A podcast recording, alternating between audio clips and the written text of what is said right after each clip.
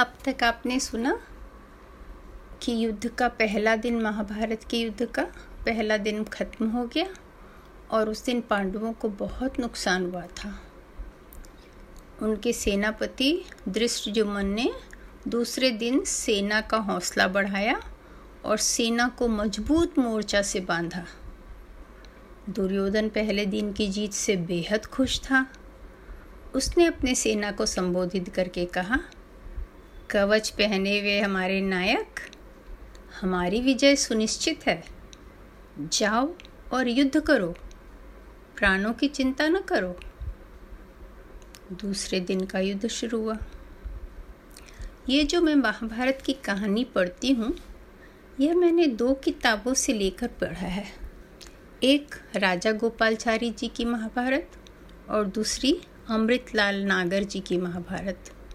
मैं इन दोनों का बहुत बहुत शुक्रिया, धन्यवाद अदा करती हूँ। तो दूसरे दिन की युद्ध फिर से शुरू हुई। भीम के नेतृत्व में कौरवों की सेना ने पांडवों के मोर्चों को तोड़ दिया और भारी संख्या में फिर से पांडवों के सैनिक मारे गए। अर्जुन कृष्ण से बोले अगर भीष्म पितामह को हम नहीं मार पाए तो हमारी सेना खत्म हो जाएगी। कृष्ण ने कहा, अर्जुन, तैयार हो जाओ। और भीष्म पितामह का रथ के पास अर्जुन के रथ को ले आए। अर्जुन ने तीर चलाना शुरू किया। दुर्योधन ने भीष्म पितामह को सेना के से चारों ओर से घेर के रखने को कहा था, ताकि उन तक कोई न पहुँच पाए। किंतु अर्जुन उन सबों को मारते हुए भीष्म तक पहुँच गए।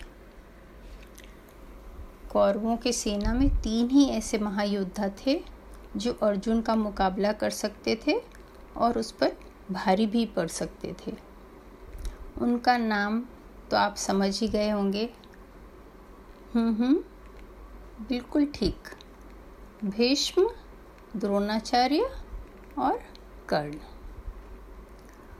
उस दिन भीष्म और अर्जुन में ऐसी अद्भुत लड़ाई हुई कि बाकी सैनिक हक्के बक्के और बहुत प्रशंसा भरी निगाहों से उन्हें देखते रह गए।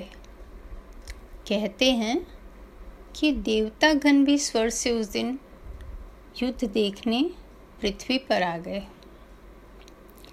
ऐसा लगता था कि बिजलियाँ आपस में टकरा रही हों। जब अर्जुन बाण चलाते, पितामह उसे बचा लेते। पर अर्जुन हर बार अपने आप को बचा नहीं पाते। उन्हें और कृष्ण को भी वान लगा।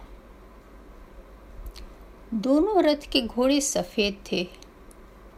इतनी जल्दी जल्दी दोनों रथ की स्थिति बदलती थी कि पता ही नहीं चलता था कि अर्जुन का रथ किधर है या भीष्म कौन सा है। अनगिनत तीरों की बौछारें हो रही थी, जैसे कोई तीरों की वर्षा हो रही हो। एक बार भीष्म ने बहुत ताकतवर तीरों की वर्षा की तो अर्जुन का रथ टूट गया। कृष्ण क्रोधित होकर रथ के एक पहिए को लेकर भीष्म की ओर दौड़े। पर भीष्म ने तीर धनुष नीचे रखकर उन्हें प्रणाम किया और बोले आपने युद्ध न करने की प्रतिज्ञा की थी। पर अभी आवेश में आकर आप मुझे मारना चाहते हैं।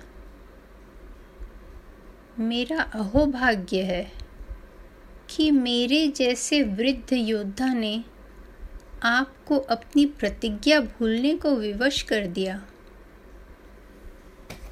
भीष्म की बात सुनकर कृष्ण शांत हो गए।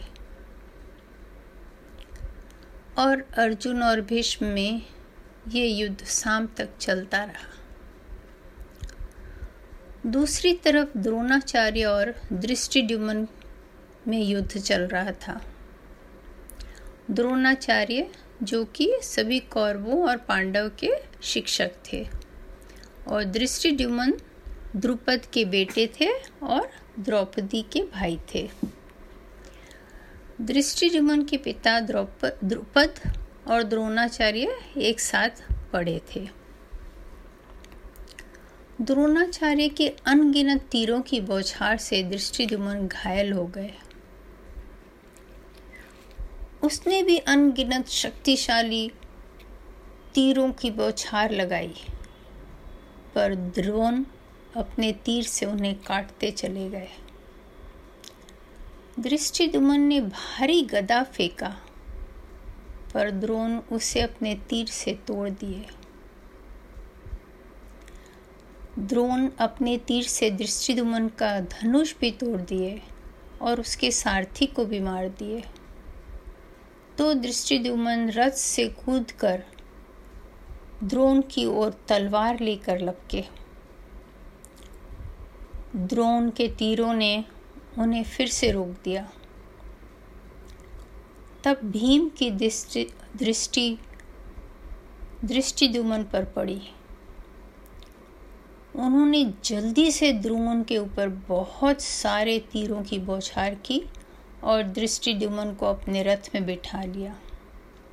फिर उसे बाहर भेज दिया, क्योंकि दृष्टिदुमन को चोट लगी थी। इधर द्रोण को भी बाहर भेज दिया गया।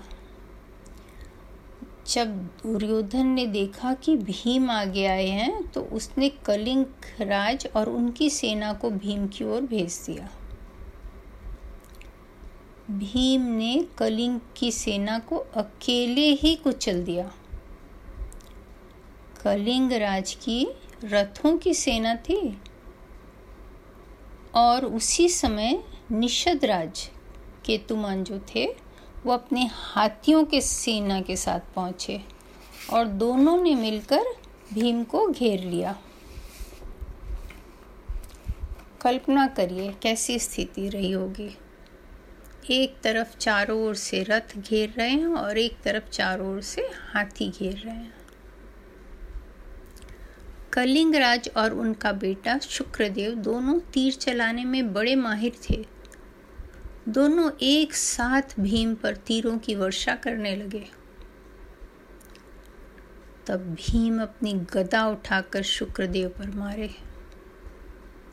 और शुक्रदार देव वहीं निढाल हो गए। उनकी मृत्यु हो गई। कलिंग राज अपने बेटे की मृत्यु देखकर गरज कर तीर चलाने लगे। पर भीम ने उन्हें भी गदे के प्रहार से मार दिया। लेकिन इतने सारे तीरों के वार से भीम का रथ टूट चुका था। भीम नीचे उतरकर हाथियों पर निशाना साधने लगे।